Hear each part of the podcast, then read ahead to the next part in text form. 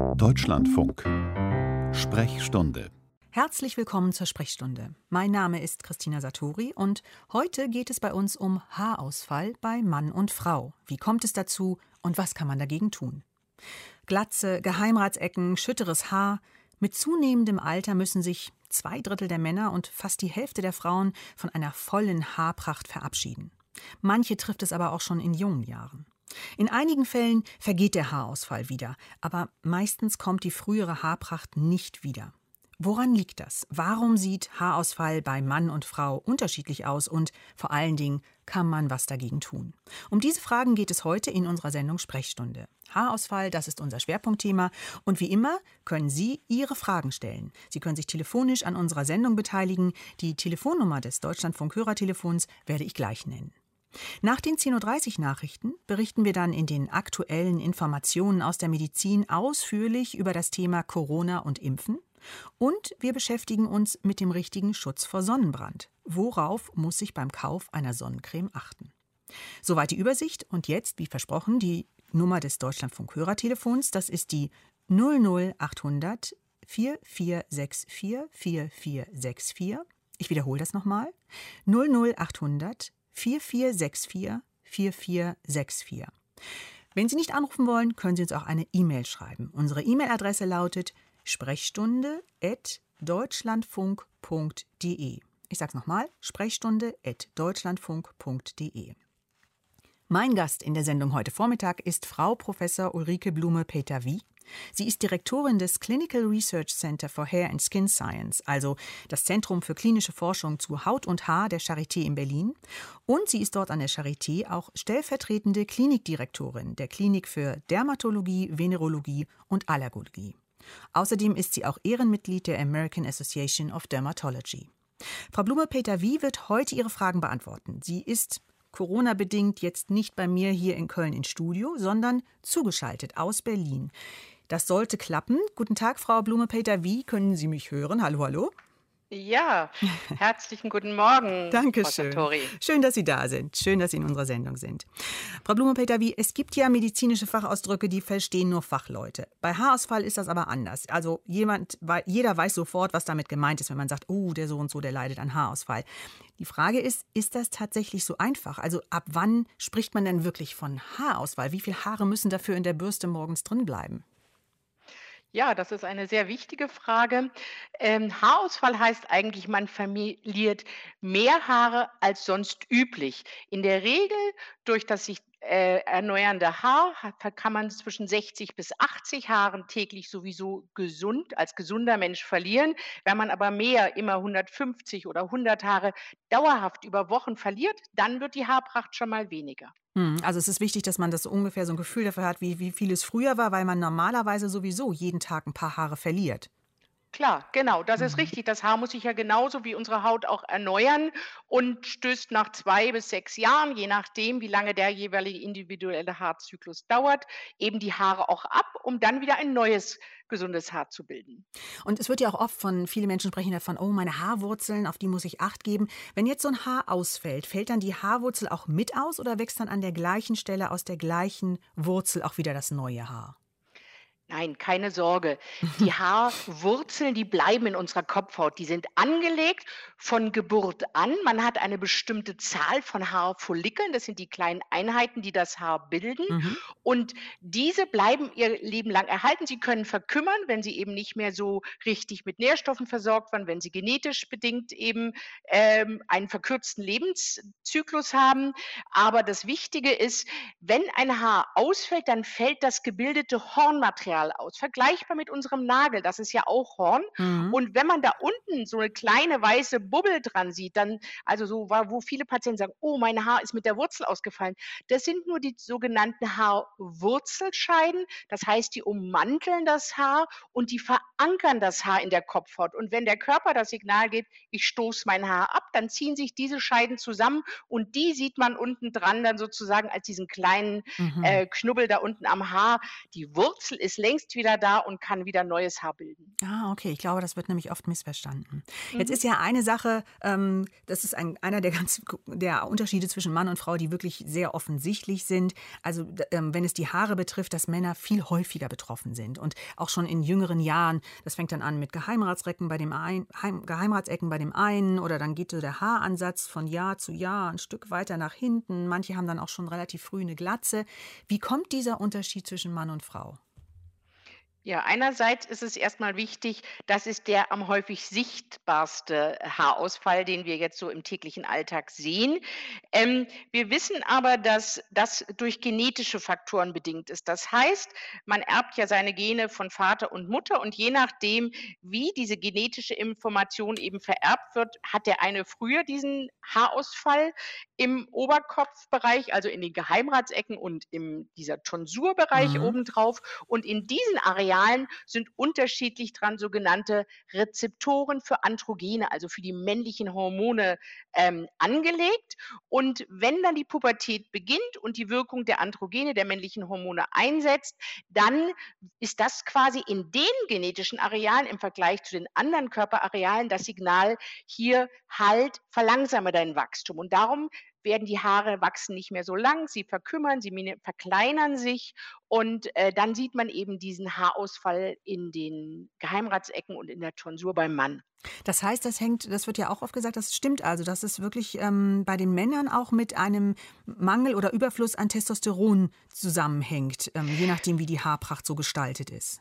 Na, sagen wir mal so, die Spiegel von den Hormonen, die sind ganz normal. Das heißt, die haben nicht ein Überandrogen, also männliches Androgenangebot, mhm. sondern die haben einfach in diesen Arealen eine erhöhte Empfindlichkeit auf normal verfügbares Androgen zu reagieren. Und zwar mit einem Hemm mit einer Hemmreaktion. Okay. Also nicht, dass mhm. jetzt die Spiegel sich erhöhen, mhm. sondern nur erhöhte Empfindlichkeit steigt an mit Beginn der Pubertät. Okay. Ich glaube, das wird oft missverstanden. Also es gibt immer so das, so das Gerücht, dass Männer, die halt besonders volles Haar haben, auch extrem viel Testosteron produzieren. Aber das, ähm, dieser Zusammenhang ist dann so nicht richtig. Nee, das ist nicht richtig. Mhm. Und der Bart zum Beispiel, der reagiert im Gegenteil. Dann haben die häufig sogar einen ganz starken Bartwuchs oder Brusthaarwachstum und mhm. oben am Kopf gehen die Haare aus. Also die Spiegel sind in der Regel unauffällig dabei. Also ah. im normalen männlichen Bereich. Ja, das ist nämlich auch ein Punkt. Da hat ein älterer Bekannter mich mal ähm, darauf angesprochen, der hat sich richtig beklagt. Und er sagte, es ist so ungerecht und so unpraktisch. Auf dem Kopf wird es immer weniger, da hätte ich gerne viel. Aber dafür habe ich das Gefühl, auf dem Rücken und auf der Brust wächst die Behaarung und es wird immer mehr und mehr. Ist das wirklich so bei Männern? Also kann das passieren, dass man auf der äh, äh die Körperbehaarung auf Brust und Rücken zunimmt und gleichzeitig ähm, auf dem Kopf es weniger wird? Ja, das wird immer wieder berichtet. Ich meine, Sie können sich ja vielleicht auch bei den älteren Herren an die buschigen Augenbrauen erinnern. Ja. Ne? Augenbrauen haben ja eher eine kürzere Wachstumsphase und der ältere äh, Herr, der, der entwickelt dann auch mal diese buschigen Augenbrauen, die sehr viel länger wachsen als üblich. Ähm, ob es jetzt massiv mehr wird auf Brust- und Bartbereich, also das ist jetzt, da verändert sich eigentlich jetzt nicht so stark. Aber der Unterschied wird halt signifikanter, mhm. deutlich sichtbar. Mhm. Und ich muss noch einmal nachhaken, als Sie eben sagten, dass das eben auch genetisch bedingt ist. Das kennt man ja auch von, von vielen Menschen, dass sie sich die Familienfotos dann angucken und, und dann ähm, sagen, oh Mann, mein Vater hatte auch schon eine Glatze oder mein Großvater. Oder also kann man das schon so ein bisschen ableiten, dass die Wahrscheinlichkeit größer ist, wenn der Vater schon mit 35 eine Glatze hatte, dass man als Mann zumindest dann wahrscheinlich auch weniger volles Haar haben wird, zumindest in dem Alter. Also sagen wir ganz interessant, Untersuchungen haben gezeigt, dass es sogar über die weibliche Linie vererbt werden kann. Hm. Also auch, man muss sich auch den von der Mutter, den Großvater, Onkel etc. anbieten. Aber Sie werden sehen, ich habe eine Reihe von Familien, wo sozusagen alle drei Söhne oder zwei Söhne eben ganz unterschiedlichen Verlauf haben. Und so erkläre ich es dann auch meinen Patienten. Jeder Patient ist wieder ein individueller Cocktail aus Genen, den er mitbekommt als seine individuelle Marke. Ne? Mhm. Und je nachdem, wir verstehen noch nicht, wir sehen das als eine Erkrankung, die durch verschiedene Gene bedingt äh, ist. Und so ganz, wir wissen es nur über den Androgenrezeptor, aber so ganz äh, letztendlich gefunden, die Ursache ist noch nicht auch, warum manche Männer verlieren schon mit wie Sie vorhin sagten, mit 20, 30 mhm. ihre Haare relativ stark und andere fangen erst Mitte 40, 50 an, den Haarausfall zu haben. Ne? Mhm. Also individuell ist dann die Expression, also die Darstellung des Haarausfalls ganz individuell unterschiedlich, auch innerhalb einer Familie. Und könnte es sein, dass dann auch der Lebensstil eine Rolle spielt? Also wir haben hier in der Sprechstunde ja ganz viele medizinische Themen und ganz, ganz oft kommt dann nachher raus, also Bewegung macht einen großen Unterschied, ähm, Rauchen erhöht das Risiko für ganz viele ähm, Krankheiten und Beschwerden und sowas. Ist das vielleicht auch irgendwas, was, was den, den, also dass die Haar, der Haarwuchs dadurch beeinflusst wird, durch Bewegung, gute Ernährung oder nicht rauchen? Also prinzipiell ist gute Ernährung immer gut. das aber, mal vorneweg, um das gleich mal klarzustellen. Das mal vorneweg. Und Bewegung auch. Äh, genau, und Bewegung auch. Natürlich braucht das Haar auch Proteine, also Eiweiße, um sich aufzubauen. Ne? Eine Mangelernährung, äh, das hat man häufiger bei Frauen, wenn Crash-Diäten sind, dass die Haare verstärkt ähm, ausfallen. Das Rauchen hat nachgewiesenermaßen und auch UV-Licht einen hemmenden Faktor aufs, ähm, ähm, aufs Wachstum, weil zum Beispiel gerade beim Rauchen kommt es zum Zusammenziehen der Blutversorgung um den Haarfollikel genauso auch wie an den Endstrombahnen, also an den Fingern etc., wo man ja auch Gefäßschäden haben kann. Und wenn der Haarfollikel nicht mehr gut mit Sauerstoff versorgt wird und mit Nährstoffen, dann wird das Wachstum auch schlechter. Also dass die Durchblutung um den Haarfollikel, die ist mhm. am höchsten eigentlich in der Wachstumsphase und wenn man schädigende Faktoren einsetzt, dann äh, oder weiter fortbestehen lässt, dann ist das sicherlich auch was Negatives. Aber es kann nicht die genetische Ursache sozusagen ähm, stärker sein als die genetische Ursache. Mhm. Was ist denn mit ähm, dem Färben von Haaren? Das machen ja nun wiederum, es machen auch Männer, aber viele Frauen und auch wirklich über Jahre und Jahrzehnte hinweg. Also manche Frauen fangen ja schon mit 30, 40 an, sich die Haare zu färben. Wie schädlich ist das denn? Kann das eventuell meinen Haarausfall vorwärts, äh, also so verfrüht starten lassen? Also wenn man sozusagen man muss sich das vor Augen führen. Das, was wir färben, ist ja das Haar, was außen sozusagen sichtbar ist. Wir Mhm. färben ja wir tragen natürlich auf die Kopfhaut aus und es können auch mal empfindliche, also Sensibilisierungen auf Farbstoffe entstehen, also Allergien, Kontaktallergien. Aber vom Prinzip her führen wir ja nur in die Hornschicht des äußeren Haares, also unter, unter die äußeren Zellschichten, die ein Haar umgibt, Farbpartikel ein und die werden da verankert. Wir beeinflussen ja nicht das Wachstum des Haares und auch nicht die Pigmentbildung, sondern wir führen in sozusagen ähm, das fertig gebildete Hornmaterial Farbpigmente ein. Mhm. Und wenn sie jetzt keine Unverträglichkeit, keine Allergie entwickeln auf die Farbstoffe ähm, und keine Hautreizung, wenn es also professionell durchgeführt wird mit den heute verfügbaren, die auch ja sehr gut getestet sind, Farbstoffen, ich äh, erlaube all meinen Patienten eigentlich, dass sie ihre Haare färben, weil sie ein besseres Körpergefühl haben, sie fühlen sich wohler, wer es möchte. Ne? Natürlich mhm. nur, wer es möchte, aber ich verbiete das nie mhm. bei meinen mhm. Patienten. Das ist ja schon mal eine gute Nachricht. Haarausfall, das ist heute unser Thema in der Sprechstunde. Sie können gleich Ihre Fragen stellen an unsere Expertin, Frau Professor Ulrike Blume-Peter-Wie. Sie ist Direktorin des Clinical Research Center for Hair and Skin Science, also das Zentrum für klinische Forschung zu Haut und Haar der Charité in Berlin. Und sie ist dort an der Charité auch stellvertretende Klinikdirektorin der Klinik für Dermatologie, Venerologie und Allergologie. Und außerdem ist sie Ehrenmitglied der American Association of Dermatology. Wenn Sie mit ihr sprechen wollen, dann rufen Sie an. Hier ist die Nummer von unserem Hörertelefon. Das ist die 00800 4464 4464. Hier nochmal die Nummer vom Hörertelefon des Deutschlandfunks 00800 4464 4464. Oder Sie schreiben uns eine E-Mail, schreiben Ihre Frage, Ihre Anmerkung, Ihre Erfahrung per E-Mail. Die Adresse lautet sprechstunde. Ich wiederhole, sprechstunde at deutschlandfunk.de. Frau Blume-Petavi, es gibt auch eine besondere Form des Haarausfalls, der kreisrunde Haarausfall. Was hat es damit auf sich? Können das Männer und Frauen bekommen und woher kommt das? Ja, das ist eine entzündliche Kopfhaut, Haarfollikelerkrankung besser gesagt. Ähm, das ist eine Autoimmunerkrankung, also wo der Körper seinen eigenen Haarfollikel als fremd erkennt und Entzündungszellen in den Haarfollikel äh, reinschickt, sodass mhm. der, das Haarwachstum unterbrochen wird. Kann Frauen, Männer, Kinder betreffen, zeigt sich ähm, bei 40 Prozent der Patienten im Kindes- und Jugendalter und eigentlich so im äh, zweiten und dritten Lebensjahrzehnt mit dem meisten. Es gibt aber auch Ältere, die betroffen sind davon. Und wie kommt das, dass der Körper sich da so gegen ähm, selber dann gegen die Haarfollikel wendet? Also man kennt ja Autoimmunerkrankungen in, in anderer Hinsicht, aber wie kommt das denn jetzt, dass es sich gerade an, an die Haarfollikel quasi die attackiert?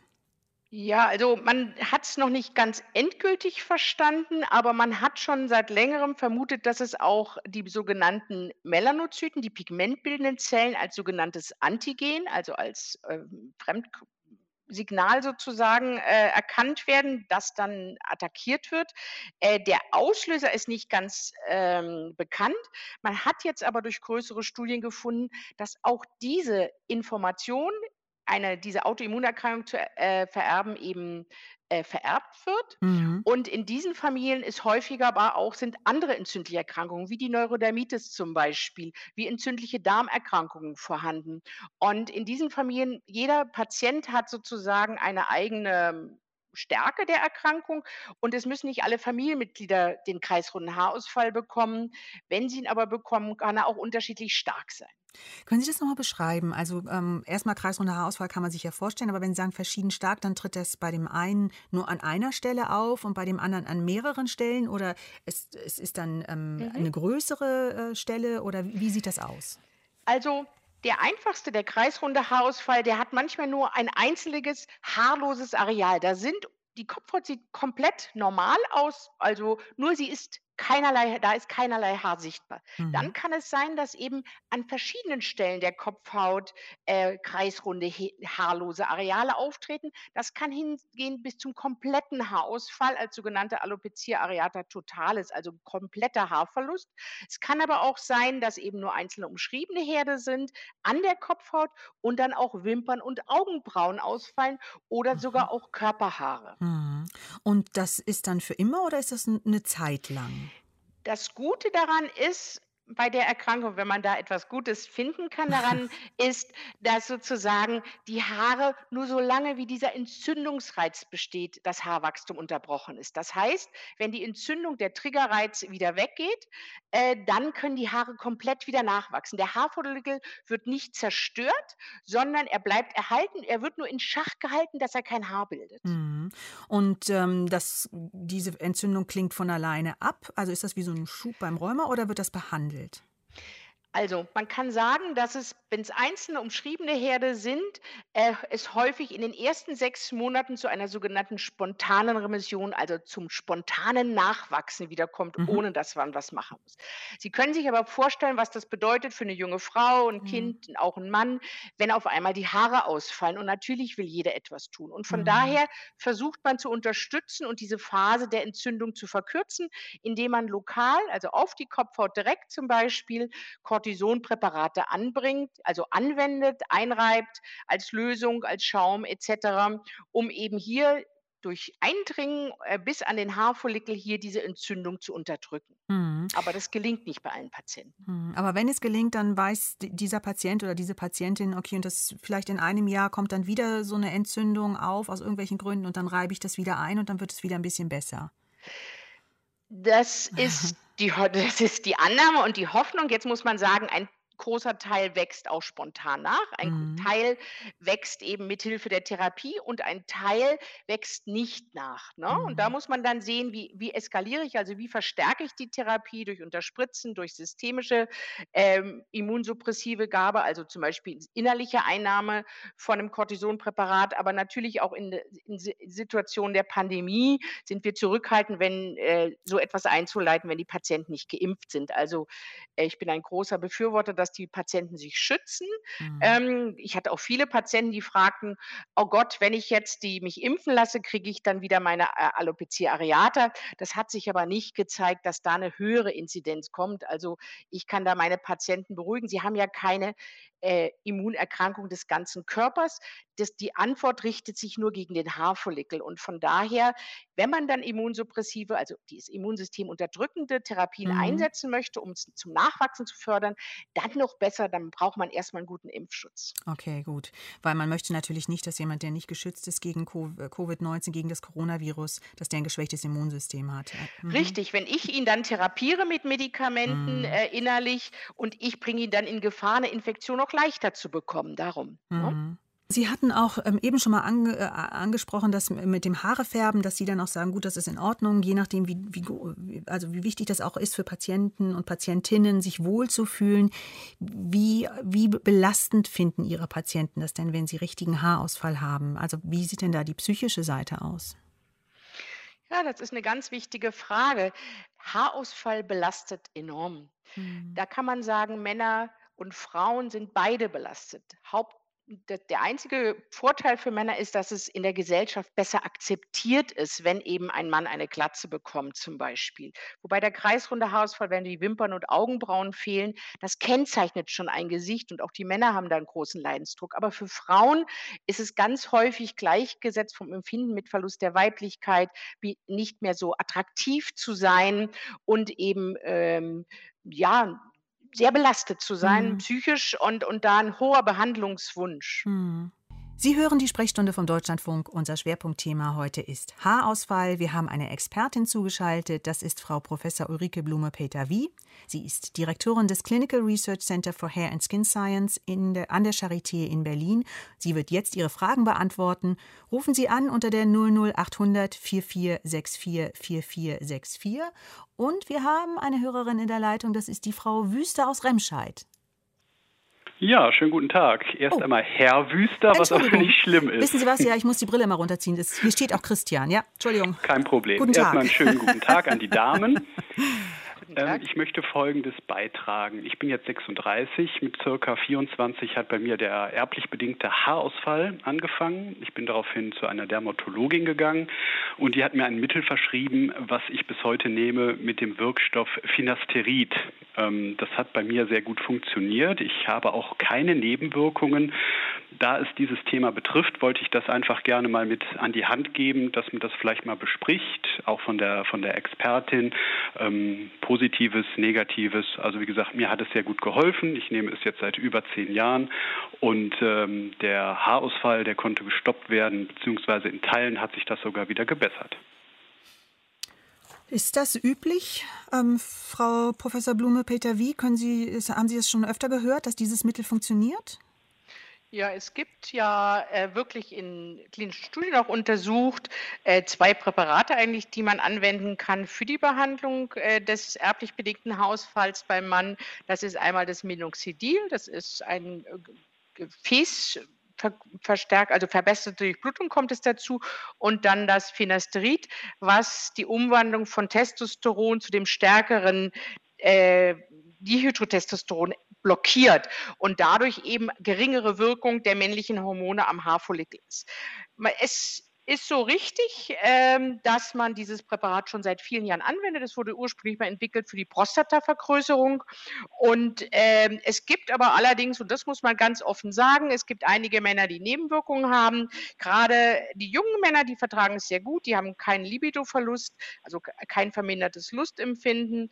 Es gibt noch einige andere Nebenwirkungen und es kam vor zwei oder drei Jahren jetzt ein Warnhinweis, dass wenn jemand unter Depressionen leidet, es zu einer Verstärkung der Depressionen kommen kann. Und darüber kläre ich meine Patienten auf. Wenn sie also einen großen Behandlungswunsch haben und wenn sie auch etwas machen können, gerade die Jüngeren sprechen sehr viel besser darauf an als die Älteren. Also älter heißt dann, entschuldigen Sie die Herren, älter heißt schon ähm, ab Mitte 50, ähm, auch wenn dann natürlich die Männer in ihren besten Jahren sind. Aber da ist eben dann das Ansprechen bis 70, ähm, geht es noch einigermaßen, aber das wird halt immer mit der Zeit Zeit etwas weniger. Aber Herr Wüster, Sie, Sie sind gut klargekommen mit dem Mittel, so hörte sich das für mich an. Das ist korrekt und ich wurde auch ähm, aufgeklärt von meiner Hautärztin, mhm. ähm, was auch richtig ist. Also ich habe abgewägt. Ich habe das Mittel genommen. Es braucht ja auch erst einmal eine gewisse Vorlaufzeit, bis es wirkt. Hätte ich die angesprochenen Nebenwirkungen gehabt, hätte ich den Haarausfall in Kauf genommen. Das wäre mir also wichtiger gewesen. Mhm. Ähm, so kann ich sagen, dass es bei mir funktioniert hat. Das ist ja schön. Das ist doch mal eine gute Nachricht. Ach, das ist doch schön. Schön, dass Sie das mit uns geteilt haben. Vielen Dank. Auf Wiederhören.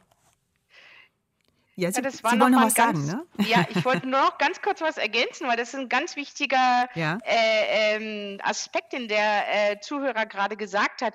Man muss warten. Ehe das wirkt, das Medikament, dauert es in der Regel neun Monate.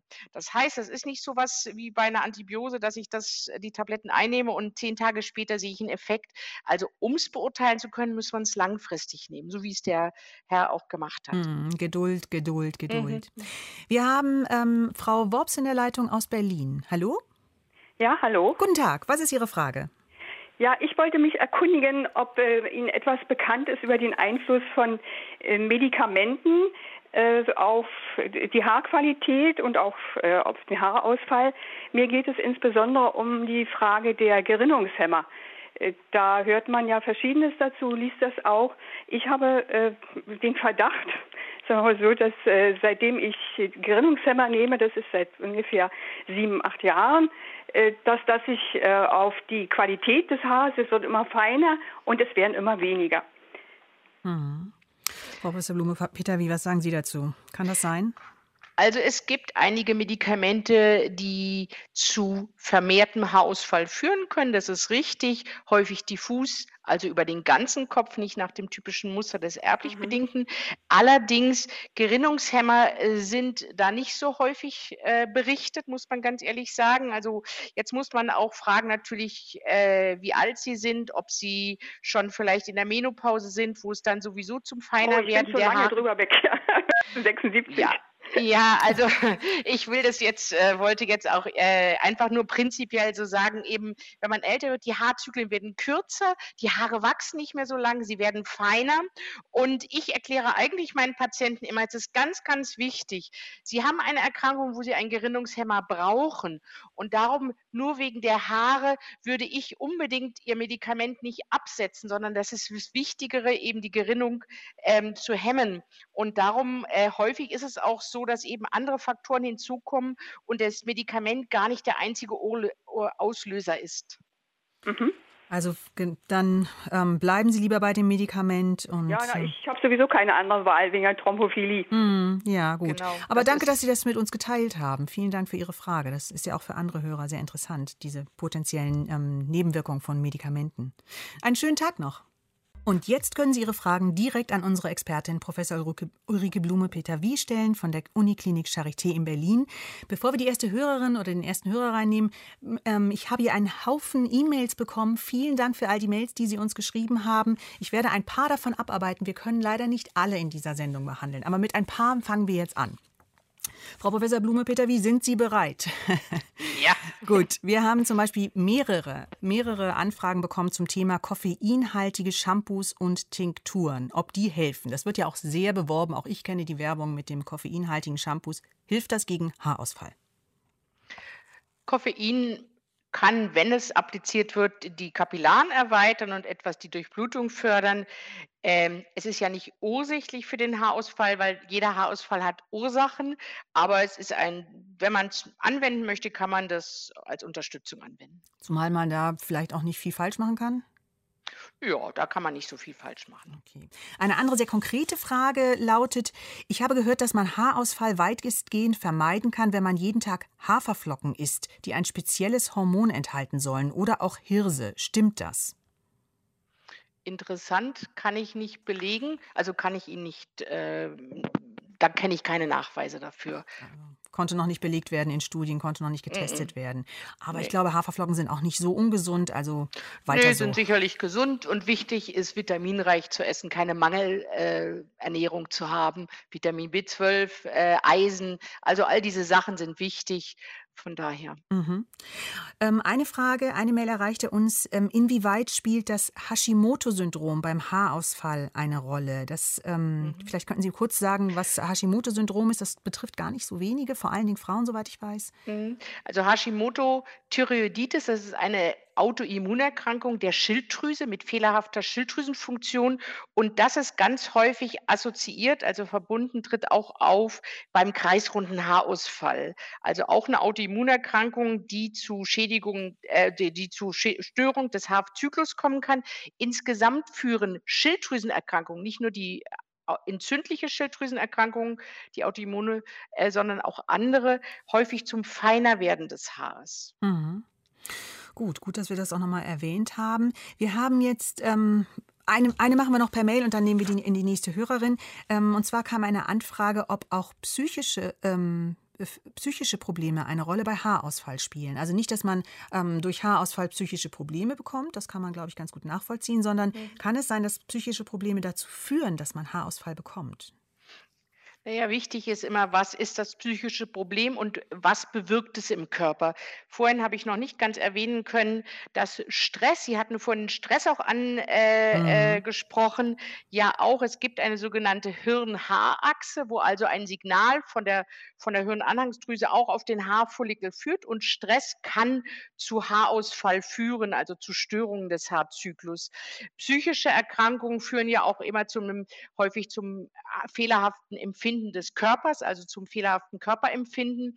Und äh, das kann auch Stress für den Körper bedeuten. Also über diese Schiene könnte man sich auch vorstellen, dass psychische Erkrankungen das auch ähm, belastend sind mhm. und entwickeln. Also schon denkbar. Gut, mhm. soweit unser erster Stapel an E-Mails. Ich hoffe, ich komme nachher noch zu dem zweiten Stapel. Jetzt erstmal wollen wir hören von Frau Hendrikse aus Münster. Hallo, guten Tag. Hallo, guten Tag. Hallo, schön, dass Sie anrufen. Ähm, was ist Ihre Frage?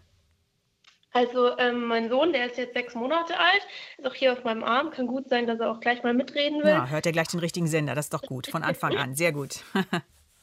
ähm, und meine Frage ist, ähm, ich hatte in der Schwangerschaft dann mehr oder weniger plötzlich total tolles Haar und äh, musste die auch gar nicht mehr waschen. Also habe sie nur noch mit Wasser gewaschen, weil es total ausgereicht hat. Und die waren voll und richtig schön geformt. Und so, als mein Sohn dann so zwei, drei Monate alt war, sind die dann plötzlich oder mehr oder weniger plötzlich innerhalb von ein paar Wochen ähm, alle wieder ausgefallen. So richtig büschelweise. Ich hatte ganz starken Haarausfall. Und ähm, das berichten mehrere Frauen, also auch andersrum, dass mhm. sie nicht mehr so tolle Haare in der Schwangerschaft haben. Und mich interessiert, woran es liegt. Mhm. Da haben wir auch mehrere Mails zu bekommen. Gut, dass Sie das mhm. ansprechen. Ja, also das ist ganz häufig beobachtetes Phänomen. In der Regel werden die Haare in der Schwangerschaft sehr viel schöner, weil durch die Östrogene, also die weiblichen Hormone, die ja vermehrt produziert werden, das Haar, der Haarfollikel ähm, in die Wachstumsphase geführt wird. Und in der Regel hat man ja fast so 80 Prozent in der Wachstumsphase und in der Schwangerschaft kann man fast 100 Prozent, also 95 Prozent der Haarfollikel sind in der Wachstumsphase und werden also toll mit Nahrungsfaktoren versorgt und wachsen ganz fantastisch. Kommt es dann nach der Entbindung wieder zum Abstürzen sozusagen der Östrogene, weil die Schwangerschaft ist ja beendet und äh, das Kind auf der Welt, dann muss er sozusagen äh, wieder Milch produziert werden, also andere Hormone treten ein. Dann kommt es sozusagen zur Beendigung dieser vermehrt in die Wachstumsphase geführten Haare und die fallen aus. Aber es sollte sich eigentlich alles wieder zum Ausgangspunkt hin normalisieren, wie es vor der Schwangerschaft war. Das heißt, der Unterschied ist es eher der Unterschied zu vorher, weil es während der Schwangerschaft so toll war, das Haar. Und Richtig. dann ist es eher der Unterschied, wenn man dann wieder auf normales Niveau kommt.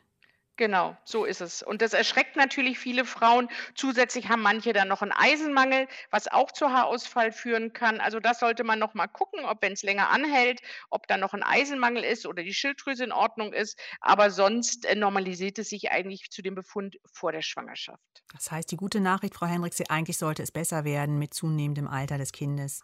Und ähm, dann wünschen wir ihm bis dahin eine gute Zeit und so viel Schlaf, wie Sie kriegen können nachts. Ne? Alles Gute. Dankeschön. Grüße auch an den Kleinen. Ne? Unseren, nein, dann haben wir als nächsten Herrn Schmidt aus Karlsruhe. Ja, hallo, schönen Hallo, guten, Tag. Tag. Was ist Ihre hallo. Frage? Hallo, Marcel Schmidt, mein Name. Mhm. Ich bin 28 Jahre alt und habe wie viele Männer die androgenetische Alopezie, also die erblich bedingten Haarausfall. Und meine Frage bezieht sich auf das Finasterid, das vorhin, glaube ich, auch schon angesprochen wurde, ja. Das die Ursache bekämpft indem es das, dieses Dihydrotestosteron, das Hormon senkt, was ja wohl ursächlich für diese Form des Haarausfalls verantwortlich ist. Allerdings ist es ja potenziell nebenwirkungsbehaftet, also bekannt sind ja diese sexuellen Funktionsstörungen. Mhm. Allerdings, als ich das eingenommen habe, äh, habe ich die jetzt nicht gespürt, sondern mehr solche neurologischen Auswirkungen wie also dieses Brain Fog oder Kopfschmerzen, Müdigkeit. Und jetzt ist es wohl so, dass Ende des Jahres ein patentiertes ähm, topisches Finasterid, also eines, das man auf die Kopfhaut aufträgt, rauskommt, mit der Hoffnung, dass die ähm, also systemische Wirkung von dem Mittel, also nicht nur lokal auf der Kopfhaut, sondern die im Körper mhm. reduziert ist und damit auch die Nebenwirkungen reduziert sind. Weil man es nicht also einfach schluckt und dann ist es, gelangt es im ganzen Körper, wo es überall wirken und auch nebenwirken kann, sondern wenn man es nur da aufträgt, wo man es braucht, die Hoffnung, dass die Nebenwirkungen dann geringer sind. Sie sagten genau. jetzt gerade, das kommt auf den Markt. Das ist natürlich bei noch nicht zugelassenen Medikamenten immer so eine Sache. Ähm, Frau Professor Blume, Peter, wie wissen Sie was davon? Kennen mhm. Sie ja? Ja. ja, das Präparat, das ist ein topisches äh, Präparat, das wurde mhm. entwickelt, in Studien untersucht. Wir haben auch bei den Phase 3 Studien mitgemacht ähm, und äh, wir haben also auch Erfahrung damit mit dem topischen Finasterid. Das hat von der EMA, das ist die Europäische Medizinische Agentur der Zulassung, im Oktober letzten Jahres die Zulassung bekommen, also aufgrund mhm. seiner vorgelegten Studienunterlagen, ist also ein untersuchtes Präparat und wird im Frühjahr 22, die Information habe ich gerade, weil ich auch immer wieder gucke für meine Patienten, ob ich es ihnen schon anbieten kann, ähm, hatte ich nochmal bei der Firma nachgefragt und Frühjahr 22 soll es jetzt, äh, alles Corona-bedingt, alles sicherlich ein bisschen verschoben, äh, auf den ja. Markt kommen kommen und ist sicherlich eine gute Alternative. Darum erzähle ich auch meinen Patienten immer schon davon, weil auch Sicherlich wird eine gewisse Menge auch aufgenommen, wenn man es lokal anwendet, aber ähm, es ist doch äh, deutlich weniger und die Nebenwirkungen waren sehr viel äh, geringer, als, ähm, als dass es ähm, bei der also, systemischen Einnahme ist. Also das kann man mit gutem Gewissen. Wie bitte? Äh, als das oral eingenommen. Äh, äh, genau. genau, als, das, ja. Äh, als die Tablette, wenn man die Tablette genau. schluckt. Und ähm, wobei man muss wirklich sagen, äh, wer Nebenwirkungen hat, es ist immer eine individuelle Abwägung. Ich kläre auch hm. meine mhm. Patienten immer auf. Und viele haben einen solchen Leidensdruck, weil sie einfach nicht die Haare verlieren wollen. Wobei ich finde es immer wichtig, dass man Wirkung und Nebenwirkungen kennt. Wichtig ist auch, solange man es einnimmt, hat man den Erfolg. Wenn man es absetzt, kann es auch wieder zum Ausfallen kommen. Ähm, aber man ist ja vielleicht dann später in einer anderen Lebensphase, wo es einem dann nicht mehr so wichtig ist. Aber äh, man soll schon be sich bewusst sein, wenn ich es beginne, wie lange muss ich es machen, was nehme ich ein, nehme ich das Innere und erst im Frühjahr nächsten Jahres kann man das lo aufs Lokale wechseln. Mhm. Also immer abwägen, Wirkungen und Nebenwirkungen, was ist mir wichtiger, was betrifft mich wie stark. Und im Frühjahr nächsten Jahres ähm, wird es wahrscheinlich zum Auftragen auf die Haut ähm, kommen. Herr Schmidt, vielen Dank für Ihre Anregung. Und jetzt haben wir Frau Leopoldine aus Berlin in der Leitung. Hallo? Ja, schönen Tag, Kavan. Hallo, guten Tag. Kavan, ja. Was ist Ihre Frage? Meine Frage ist, ich bin äh, vor eine, knapp eineinhalb Jahren erstmal operiert worden. Ich habe eine Gasbrandvergiftung gehabt, war in der Charité und dann x-mal behandelt, noch woanders operiert worden und nach der elften OP habe ich ganz starken Haarausfall bekommen. Ich habe wirklich ganz dichtes Haar und es war alles irgendwie voll und ich habe dann in Drogerie irgendwelche Medikamente immer gekauft, welche Mittel, aber so richtig hilft das nicht. Es kommt so, bessert sich langsam, aber was kann man denn da machen? Mhm.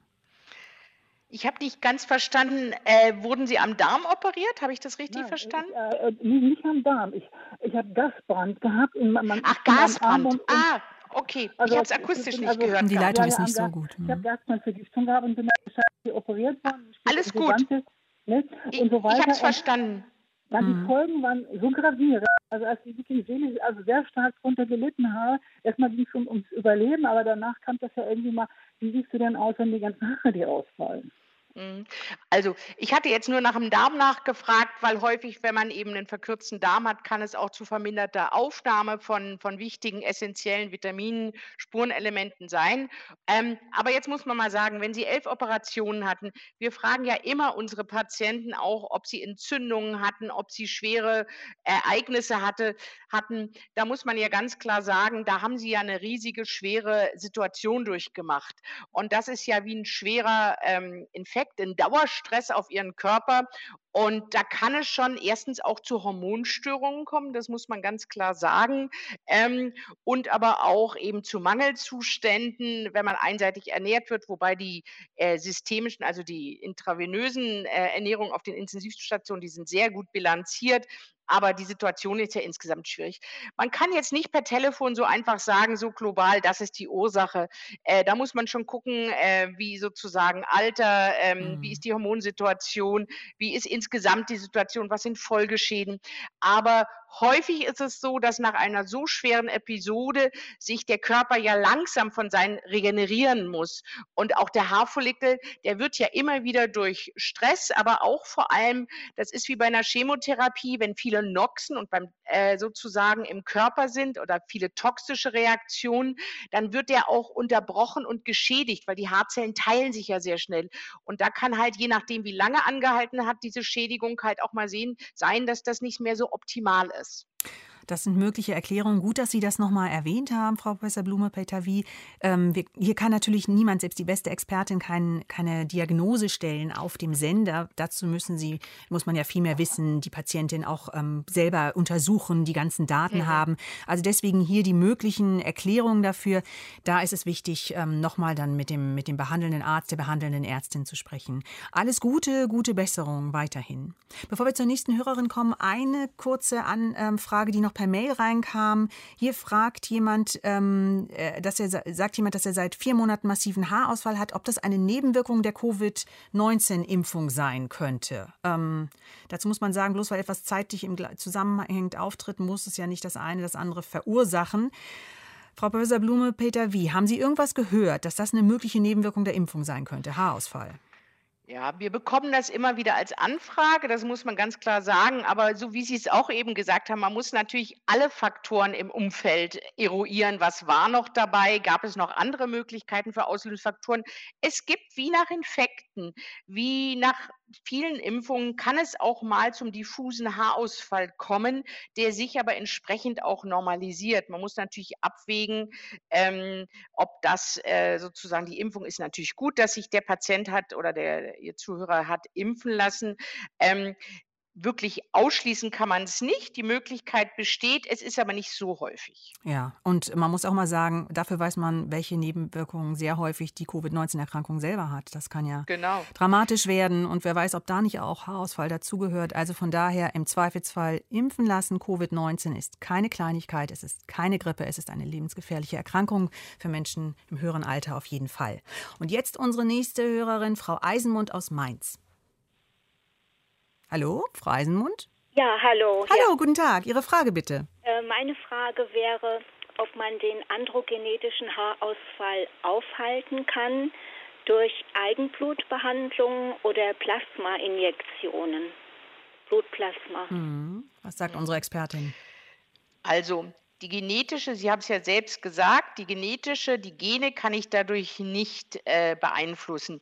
Diese äh, PRP, wie sie Platelet-Rich Factor Behandlung, worauf Sie anspielen, dass ein eigenes Blut abgenommen wird, zentrifugiert wird und sozusagen Wachstumsfaktoren ähm, wieder injiziert werden. Das unterstützt das Haarwachstum, kann aber nicht ursächlich die erblich beginnenden Haarausfall behandeln.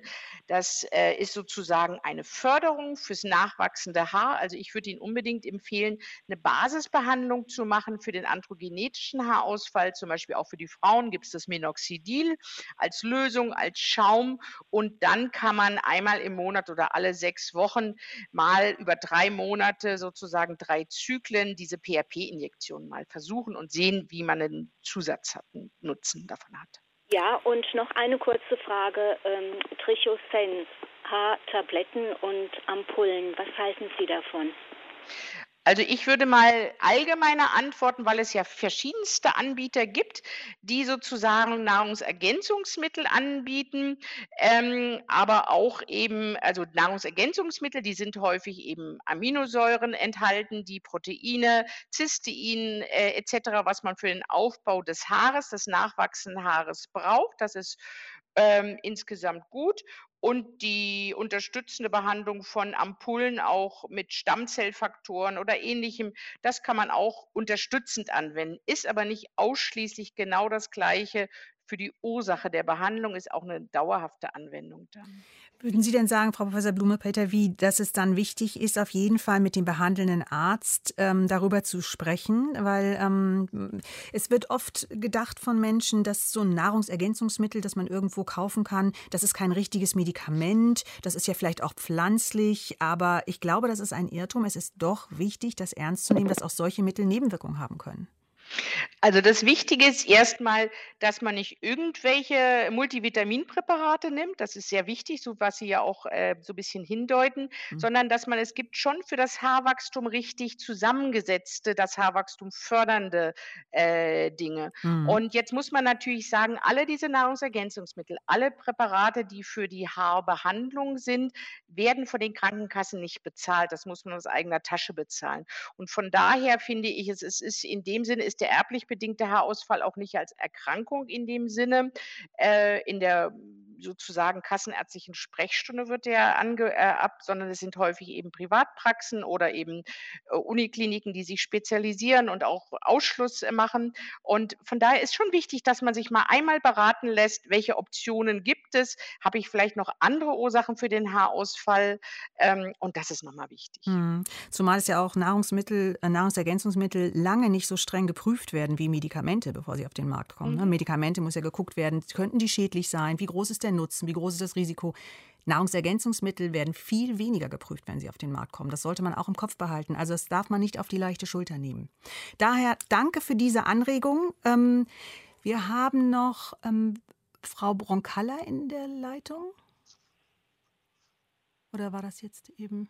Hallo? Ja, Broncalla, hallo? Ja, genau. Guten Tag. Ihre Frage bitte. Ich dachte, die Leitung steht nicht. Hallo. Ja, also ich habe eine Corsat Alopecie. Ich habe keine Augenbrauen mehr und mir fallen die Haare jetzt an der Stirn also vermehrt aus. Das soll also bis weiter oben gehen, an den Seiten, an den Schläfen und dann geht es weiter hoch an, den, äh, an die Stirn. Mhm. Kann man da jetzt irgendwas tun? Auch ich habe kein, wie gesagt, die Augenbrauen, das ist sehr belastend und auch die Wimpern, das geht auch langsam los. Mhm.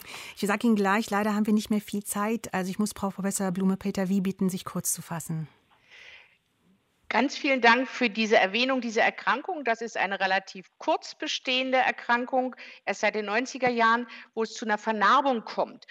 Bitte wenden Sie sich unbedingt an Ihren Dermatologen. Hier sollte man antientzündlich behandeln, um aufzuhalten, dass die Erkrankung fortschreitet. Mhm. Also. Gut. Danke für Ihre, für Ihre Frage und wir drücken Ihnen die Daumen, dass das klappt. Also Dankeschön. suchen Sie auf jeden Fall Ihren Dermatologen ja, auf. Dankeschön. Haarausfall, Ursachen und Behandlungsmöglichkeiten. Das war unser Schwerpunktthema heute in der Sprechstunde mit der Expertin Professor Ulrike Blume-Peter Wie. Vielen Dank, Frau Blume-Peter Wie, dass Sie heute bei uns in der Sendung waren, zugeschaltet. Und auch an Sie, liebe Hörerinnen und Hörer, ein herzliches Dankeschön für Ihre Fragen per Telefon und per Mail. Mein Name ist Christina Saturi. Ich wünsche Ihnen noch einen schönen Tag. Machen Sie es gut. Auf Wiederhören.